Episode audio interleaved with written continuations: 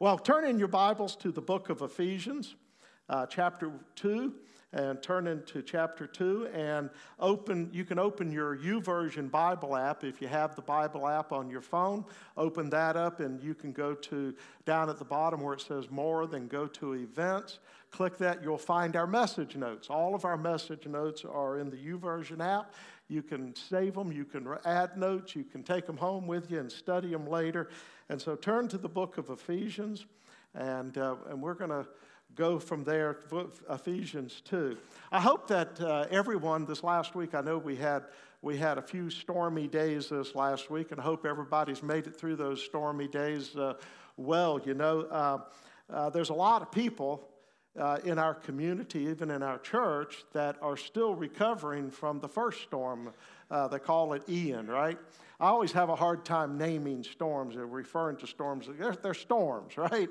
And, uh, but have, a lot of people are having a hard time recovering from Ian. And then you get this second storm, Nicole comes through. And now some, there's a lot of people, especially over on Beachside, that are trying to put their lives back together. And, and so I just want to, you know, in some cases, there's, there's not a whole lot you can do but pray. And so I want to just continue, I want to ask you just to continue to keep our, uh, in our prayers those that are trying to put their lives back together uh, and, uh, and trying to, to find a way to put their lives back together. So just continue to pray uh, for those as you see people, as you see piles of stuff on the side of the road, or you know people that their houses, they've had to move houses and homes, or their homes are destroyed you know, just stop and pray and pray and pray and keep coming before, Lord, before the Lord in prayer. God has a way of answering those prayers and moving on behalf of people. Uh, in some cases where you may never even know it, but I will know, tell you one thing God moves when you pray. Amen? Amen. You know, there's a story in the book of Mark where Jesus is with his disciples. They're out on a boat out in the middle of the sea. And this great storm, the Bible says, comes up.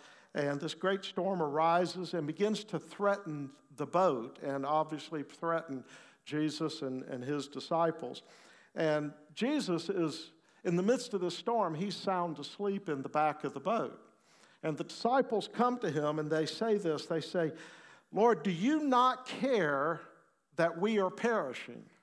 Do you not care that we are perishing? Well, Jesus wakes up. He takes authority over the wind, the Bible says. He takes authority over the wind, and then he speaks to the sea, and he says, Peace, be still.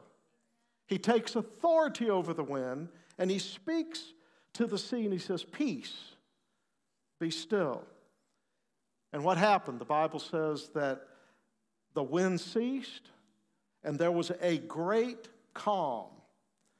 And so the question comes to mind. We go through storms like we did this last week and like we did a few weeks ago. And, and we look at the story of the disciples in, in, in this passage of Scripture. And the question is how, how do we respond? How should we respond in the midst of a storm? How do you respond?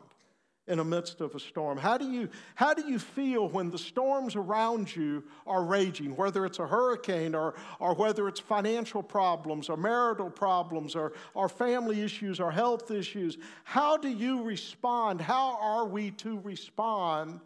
In the midst of those storms, when everything seems to be coming in on you. Everybody been there? Have, have you ever been there where it just seems like everything's coming, coming in on, it, on you? Have you ever stopped to think in, in your mind, like, I don't know if I can make it through this? Anybody ever been there? God, I don't know if I can make, like the disciples, Lord, do you not care that we're perishing? You ever felt that way? God, where are you in the midst of the storm? Where are you in the midst of, of, of all of this that's taking place in my life? Where are you? You see, we often have to stop and say, How am I to respond to these storms like this. We've been in a series out of the book of Ephesians called The Mystery of the Church. The Mystery of the Church. And the book of Ephesians is an interesting book. It's, it's really a, a twofold, It's a twofold letter that the Apostle Paul wrote. I say twofold because the first three chapters of Ephesians are all about what he calls heavenly places. It's all about the unseen realm. Three chapters about things that are unseen.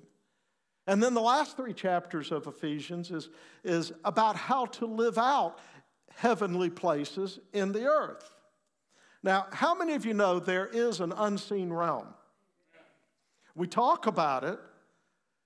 The Bible tells us and teaches us about it.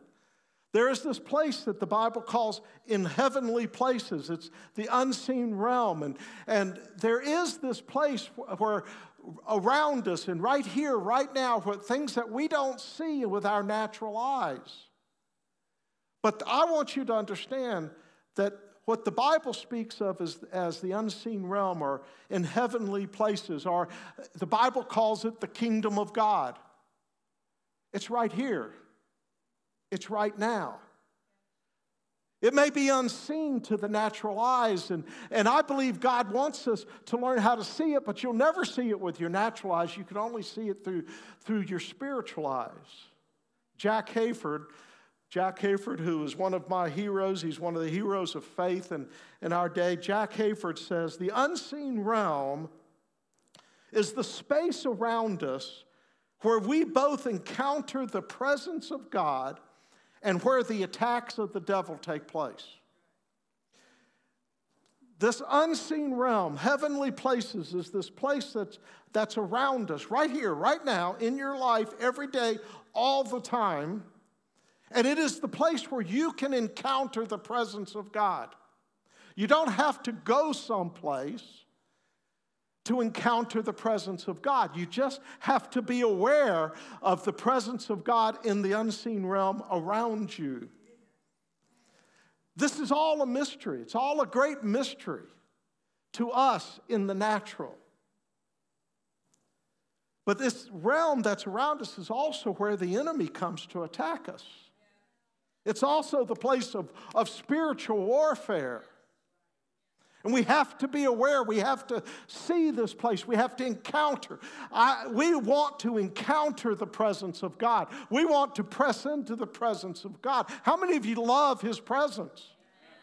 I love His presence. I don't like it when the enemy attacks.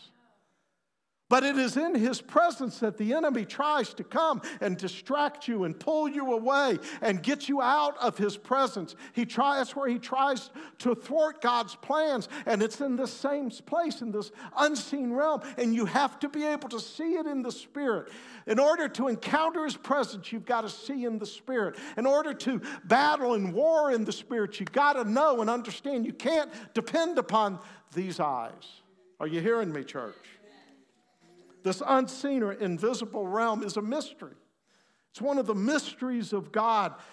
And God wants us to search it out. He wants us to find it. He wants us to seek after and know where the mystery, where this unseen realm is. God wants us to search it out. Proverbs 25 2, it's the theme passage of this whole series on, on the mystery of the church.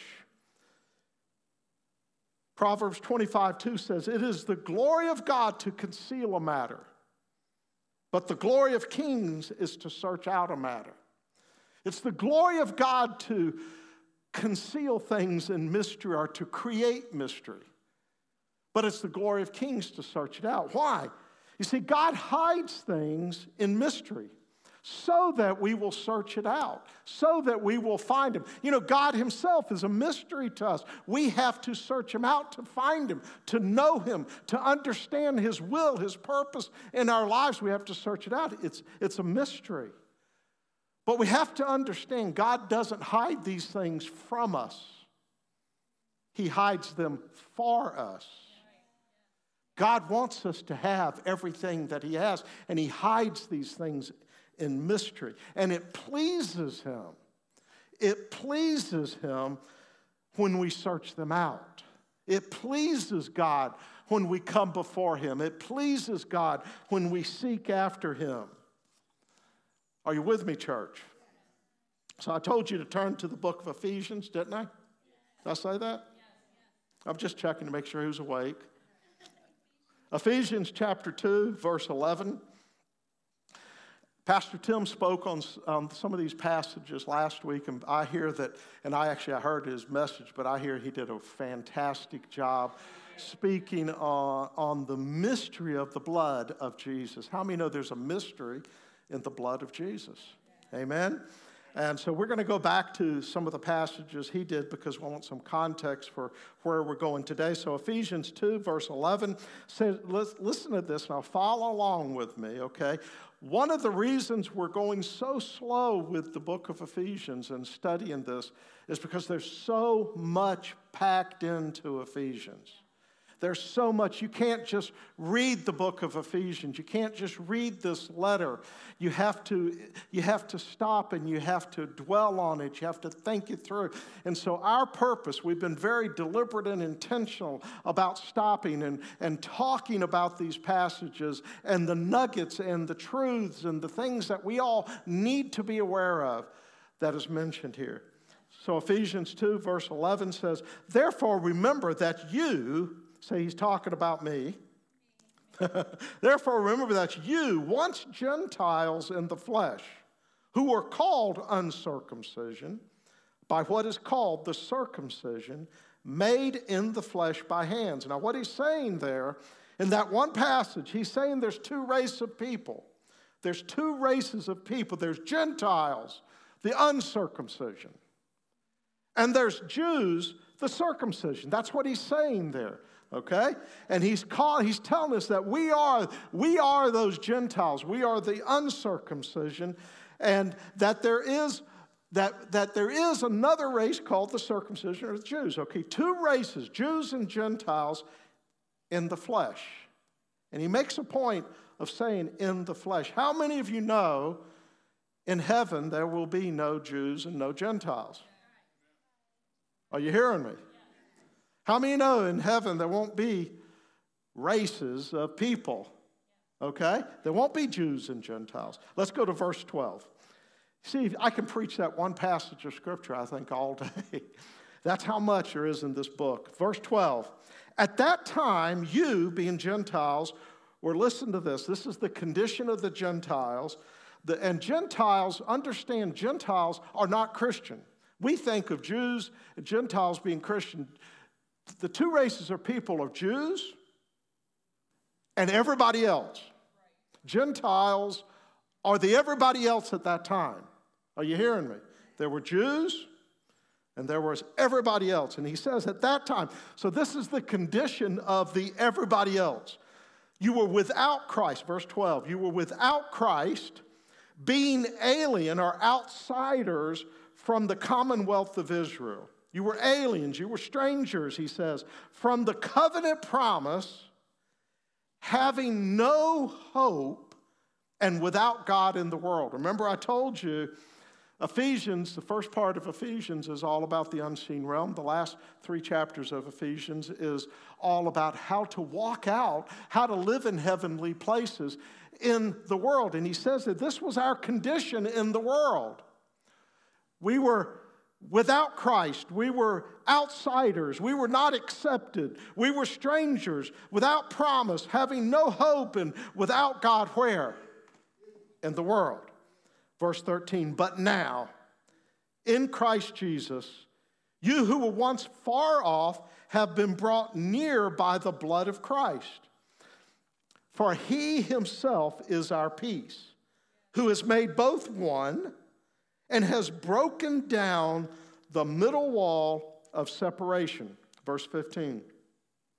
Having abolished in his flesh the enmity that is in the law of the commandments contained in ordinances, so as to create in himself one new man from the two, thus making peace, and that he might reconcile them both to God in one body through the cross, thereby putting to death the enmity.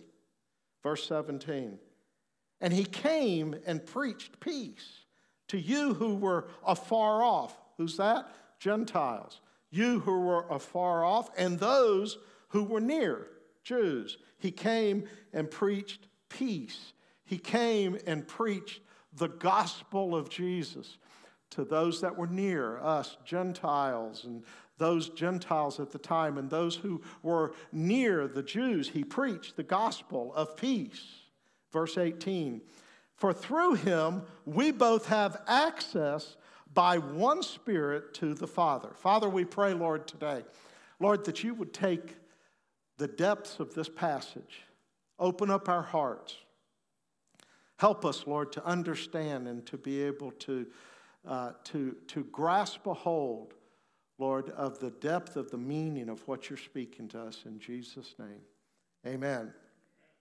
So, I want to talk to you today for the next few minutes about the mystery of peace. Last week, Pastor Tim talked about the mystery of the blood. I want to talk about the mystery of peace. How many know peace is a mystery? Peace is not an emotion. Peace is not a feeling. Peace is a, mystery. And why do I say that? Philippians 4 6 says, Be anxious for nothing, but in everything, by prayer and supplication, with thanksgiving, let your request be made known to God. That's what we were talking about this morning during prayer. I was saying, open your hearts. You got to press in. He says, be anxious for nothing, but in everything, by prayer and supplication, with thanksgiving, let your request be made known to God. Verse 7 And the peace of God, say that, and the peace of God, which surpasses all understanding, the peace of God, which is a mystery that is beyond your ability to understand, and the peace of God, which passes all understanding, will guard your hearts and minds through Christ Jesus.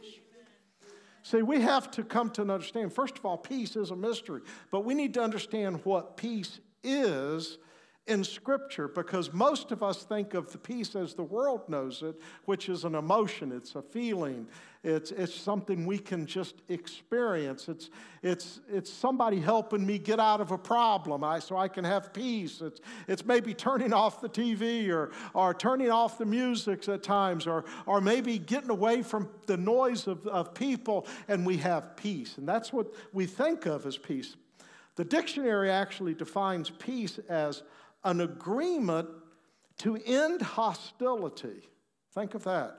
Peace is an agreement to end hostility, it's a state of harmony between people or groups of people. Okay, so that's what the dictionary calls it. The Old Testament, how many are familiar with the word shalom? The word shalom actually was used by Jews as a, as it still is, as a, it's, it's like a greeting, but what it means is safety and health and prosperity. Okay, so it's not just getting away from something, it's not just a feeling, but it is a blessing. In the New Testament, peace comes from a Greek word that means to join together as one. Peace means breaking down that hostility and uh, coming together as one. That's why the Bible tells us that if we will agree with others uh, for our prayers, that God will answer them. If you touch anything as in agreement with each other, that it shall be done by my Father who's in heaven, right?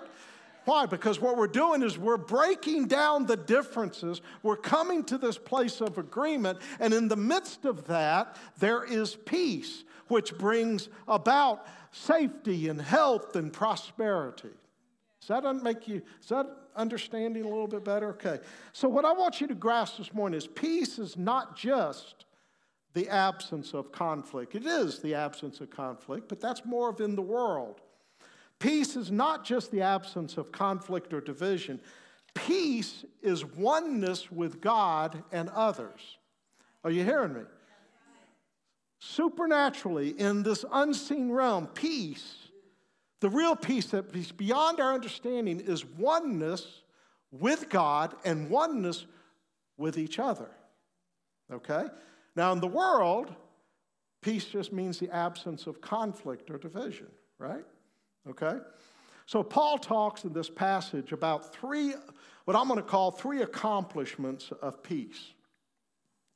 And I want to just share those three accomplishments of peace what has been done for you, what peace does or has done in your life, what peace, what is available in peace to you. Three accomplishments of peace. First, peace made all one through the blood. Pastor Tim talked about the blood, the mystery of the blood last week. Peace made all one through the blood. Okay, verse 11 told us of the division between the Gentiles and the Jews, the condition of the Gentiles. Gentiles, we were without Christ. We were all outsiders or aliens. We were strangers to the covenant promises, strangers. We didn't have any hope of ever receiving the, the covenant promises.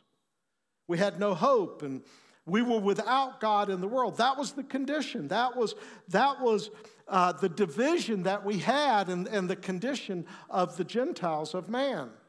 But verse 13, it says, But now. Remember a few weeks ago we talked about the great intervention of God. It was like, it was out of Ephesians, it said, But God, in the midst of turmoil and, and craziness of this world and life, but God.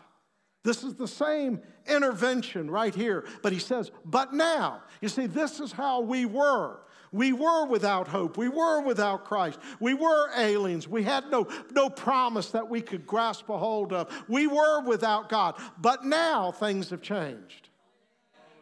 But now God intervenes, and there's, there's a difference now.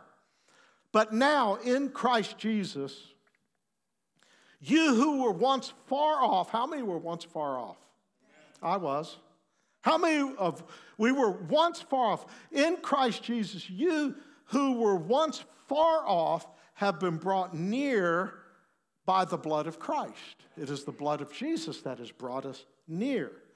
Verse 14, listen to this. One, pat, one verse here, one statement. If I could preach the whole sermon in just one statement here. For he himself is our peace. Jesus is our peace who has made both one, made both being who? Jews and everybody else. Don't, don't even use the word Gentiles because it confuses us too much. Jews and everybody else, right? Okay? And he says he's made both one and has broken down the middle wall of separation. Okay, so the blood of Jesus broke down the separation between Jews and everybody else. It, it, it destroyed the separation, the division between Jews and everybody else, and it created this new race of, of people. It, cre- it brought them together as one. It didn't just bring two together and they, they coexist with each other, it brought them together and made them one. It's a new race of people. The blood of Jesus broke this down, broke down the separation between this one race, this new race of man, and God. Now, what I want you to grasp here is, and we have to understand this because it is the blood of Jesus that broke down everything that stands between Jews and everybody else. It broke it down, it destroyed it. And then it created this one new man. And he broke down, the blood of Jesus also broke down the separation between this one new man and God. We have access through this, through the blood of Jesus. 2 Corinthians 5:17 says, Therefore, if anyone is in Christ, he is a new creation. If anyone, Jews or everyone else, if anyone is in Christ, he is a new creation. All things have passed away. Division, the separation, those are, the, those are Jews, we're Christians, there's all this, you know, everybody else stuff, you know, that we talk about. If anyone is in Christ, he is a new creation. All things have passed away. Behold, all things have become new. Through the mystery of the blood, through the mystery of the blood, all things have become new. The blood made everything new. It's not just this, the thing that we do on, on the first Sunday of the month or whenever we share communion. I know some of you do communion every single day, which is glorious. And, and uh, you know, you may do it at home at various times, or maybe when you're sick, or, or we come to church and together we, in, here at New Life, we do it the first Sunday of every month, but we could do it every single day. The Bible doesn't tell us how often, but It's not just a ritual. The blood of Jesus destroyed the division that is in that was amongst man and it destroyed and it created this new being, this new man, this new race of being that now has this separation from God completely wiped out and abolished, destroyed. Verse 15 says, having abolished in his flesh the enmity that is the law of the commandments contained in, in ordinances, listen to this, so as to create in himself one new man from the two, thus making peace. Are you hearing me? If anyone is in Christ, he's a new creation. If anyone's in Christ, we're part of that one new man. He says he created through the blood of Jesus, he created in himself, in himself, in Jesus, one new man from the two. The two became one. He created in himself this one new man, thus making peace. Why? Because when you bring two into one, you have now created peace. There's peace. So Jesus, who is our peace, made all, say all, made all one through his blood. That's the power of the blood, church. How do we have our prayers answered? We come into agreement. We come into agreement for healing. We come into agreement for salvation. We come into agreement. We come into this place of agreement. It's the power of the blood working through our agreement. There's no division. We come and we say, In the name of Jesus, we stand in agreement with you. I stand, you stand in agreement. We stand in agreement together. The second thing I want you to see here is, is peace reconciled all to God through the cross. Verse 16 here says, that he, being Jesus, might reconcile them both. Reconcile means bringing together. Reconcile them both, Jews and Gentiles, to God in one body through the cross, thereby putting to death the enmity. You see, Christians do not become Jews. We do not become Jewish. Jews do not become Christians. Are you hearing me? According to the scripture, we become one new creation in Christ. Are you hearing me? I know there's a lot of movement, there's a lot of Christians today that, that that want to move a lot more to Jewish traditions. And, and that is not the purpose of the blood and of the cross to make us Jewish. And it's not the purpose of, of us to go make Jews Christian. Our purpose is to understand the power of the blood, the power of the cross, of being made this one new man that the Bible speaks of here, to become this one new man where there is no division. Does this make sense to you? This is not just my theology, theology of Steve. This is what I just read to you out of Ephesians. That's why Ephesians is so powerful. Galatians 3:26 says, "For you all, for you are all sons of God through faith in Christ Jesus. For as many of you were as were baptized into Christ have put on Christ." Now listen to this part. There is neither Jew nor Greek. There is neither slave nor free. There is neither male nor female, for you are all one in Christ Jesus. Are you hearing me? What's taking place in the world, all about more division, more separations, the all confusing of gender identity and all of this stuff. That is, the, that is the way of the world to create this confusion. The way of the kingdom, the unseen realm, is that Jesus, through his blood, through his cross, wants to bring us all together to be one, one person. That's where the power of God is. That's where the power of His blood is. It's in the oneness of, that He has created us, or, or that He died on the cross, that He shed His blood for us to become. And because of that, in this unseen realm, in the kingdom of God, there's no Jew nor Greek. There's, there's no Christian or Jews. There's no, they, he goes as far as to say there's no male or female. That's what he says. That's in the Bible, that's in the Word. He says there's no slave or free. We are all one in Christ. Are you hearing me, church?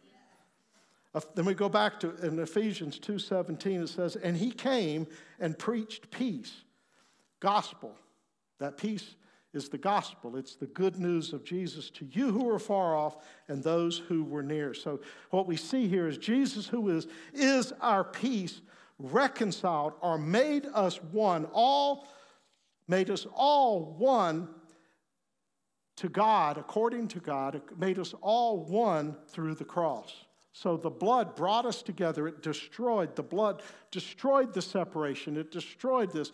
And it was through the cross we have all been made one. Is that understanding? Is that good?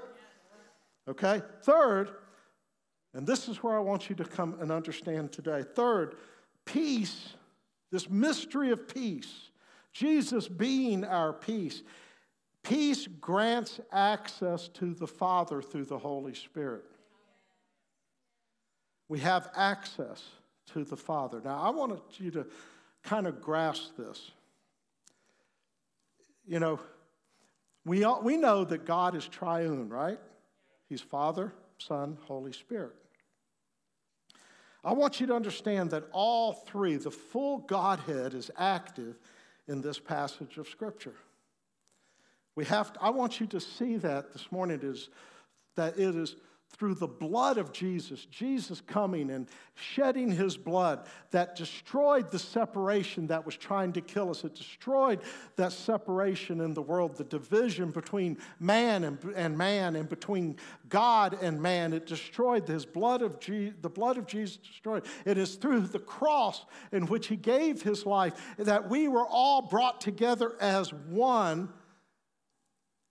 And here in Ephesians 2:18 says, "For through him, through the power of his blood, through the power of the cross, we both, which was formerly two that are now one, we have access by what? One Spirit, the Holy Spirit, to the Father." Right there in that passage is the full Godhead at work.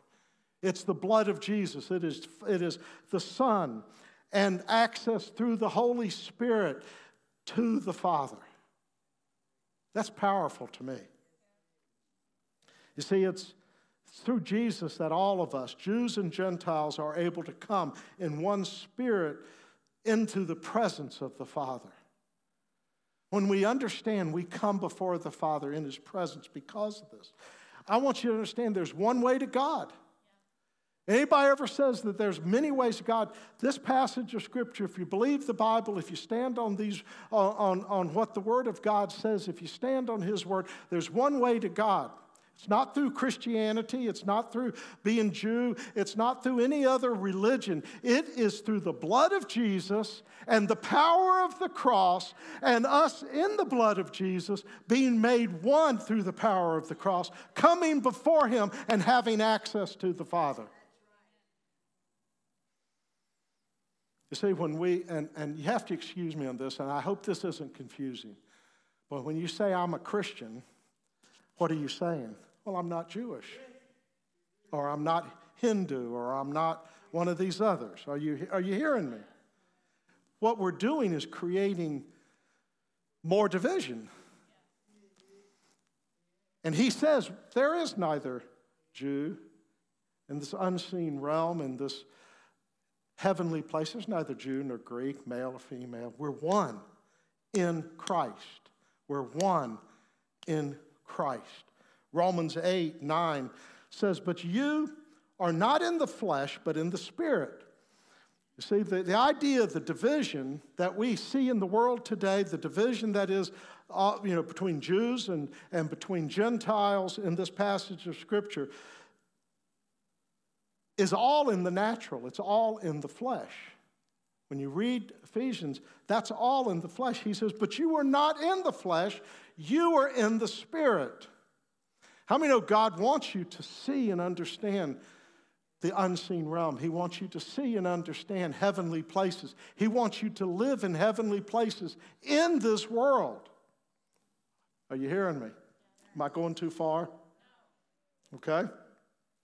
Verse 11 says, But if the spirit of him who raised Jesus from the dead dwells in you, he who raised Christ from the dead will also give life to your mortal bodies through his spirit who dwells in you. What this is saying here is that we need to understand that we don't live our life from the flesh to the spirit. We live our life from the spirit of God to the flesh. And the same spirit, the exact same spirit that raised Christ from the dead. I, I, said to you a few weeks ago, what took place in the tomb of Jesus? When that, when that, that big rock was covering the tomb, what took place on the inside of that? The Holy Spirit raising Jesus from the dead. The Holy Spirit moved, raised him from the dead. It was a mystery to us. We couldn't see what was taking place, but the Bible tells the Holy Spirit raised him. Right here, Paul in Romans says, that same Spirit dwells within you. That same Spirit is living within you right now. And we have to we have to believe through the blood of Jesus and the cross. We've got to destroy this separation in, in our minds that makes us believe that, no, I'm, this, I'm, I'm human. Well, I can see things spiritually. I think about things, but then I go right back to being this fleshly human person and with open to sin and open to this and going in the wrong direction. No, that needs to be broken down as the same separation that needs to be broken down between Jews and Christians or Jews Jews and Gentiles. Are you hearing me? There needs to be a breaking, a destroying, an abolishing of that thought. And we need to understand we live our life not from the spirit, from the flesh being spirit, but as spirit, seeing the spiritual realm in the flesh, in the world. How do we live this life? We walk out heavenly places in the world of the flesh or the natural. Does that make sense? In those moments where you might think, Lord, I, I don't know if I can, if I'm going to make it through this.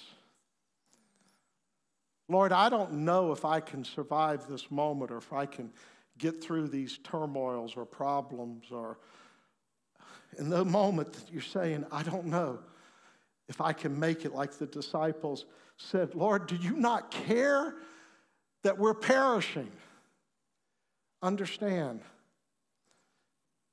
that the same Spirit that raised Christ from dead, right then and there, is dwelling in you and will lift you up out of that situation, out of that circumstance. There are times in the Spirit that every one of us need to take authority over the wind that's blowing around us. There are times that every one of us have to stop and take authority over the sea and speak to the raging storm in our life and all the stuff going around us and say, No, peace, be still. Why? How can we do that? It's because the same Spirit that raised Christ from the dead dwells in you. That's what gives us the access to come boldly before the throne of grace. We don't come boldly before Him as Steve Johnson.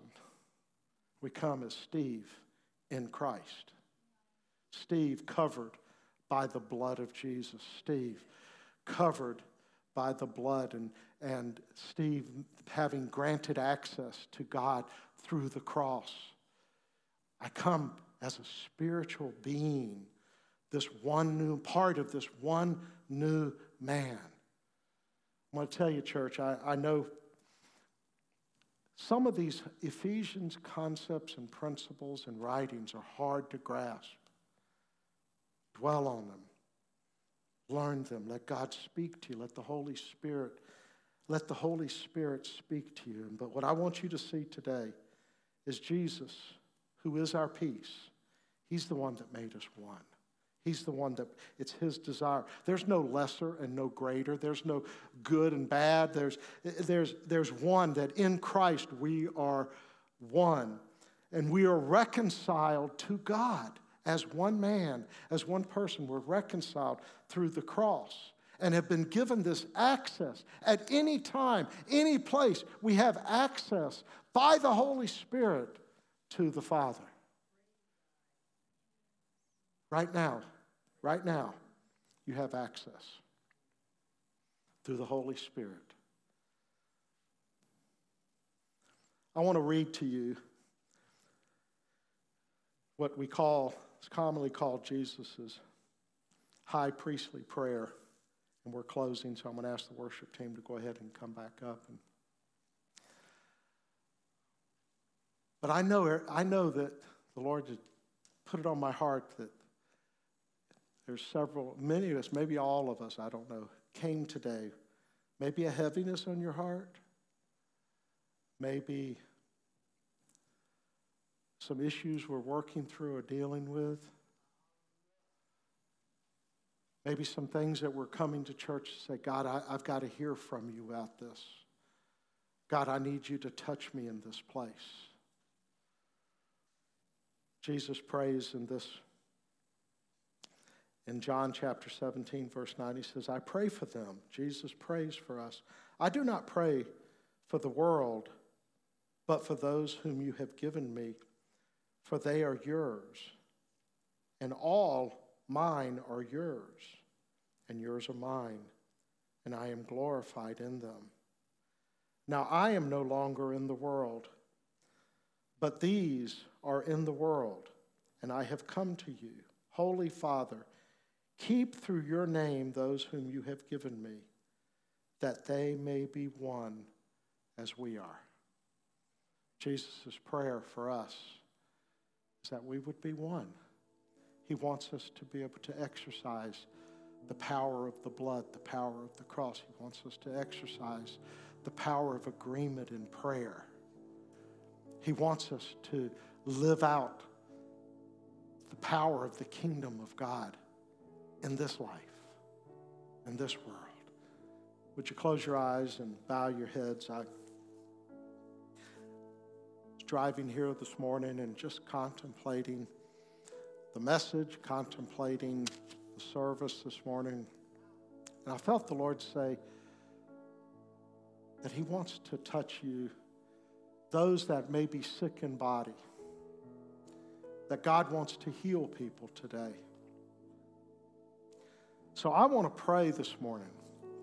If you need healing in your body as we close, as we prepare to close, if you need healing in your body, I want you just to stand to your feet. If you're, you've got some physical struggles, God wants to bring peace to your physical body. God wants to touch you. I, I, I believe that with all my heart. So I'm going to actually come down to the front and I'm going to ask the worship team just to play if you're inclined to come down and let me pray with you, the Bible says that we should anoint you with oil. If any among you are sick, let him call for the elders. Let him anoint you with oil. And the prayer of faith will or shall make you well.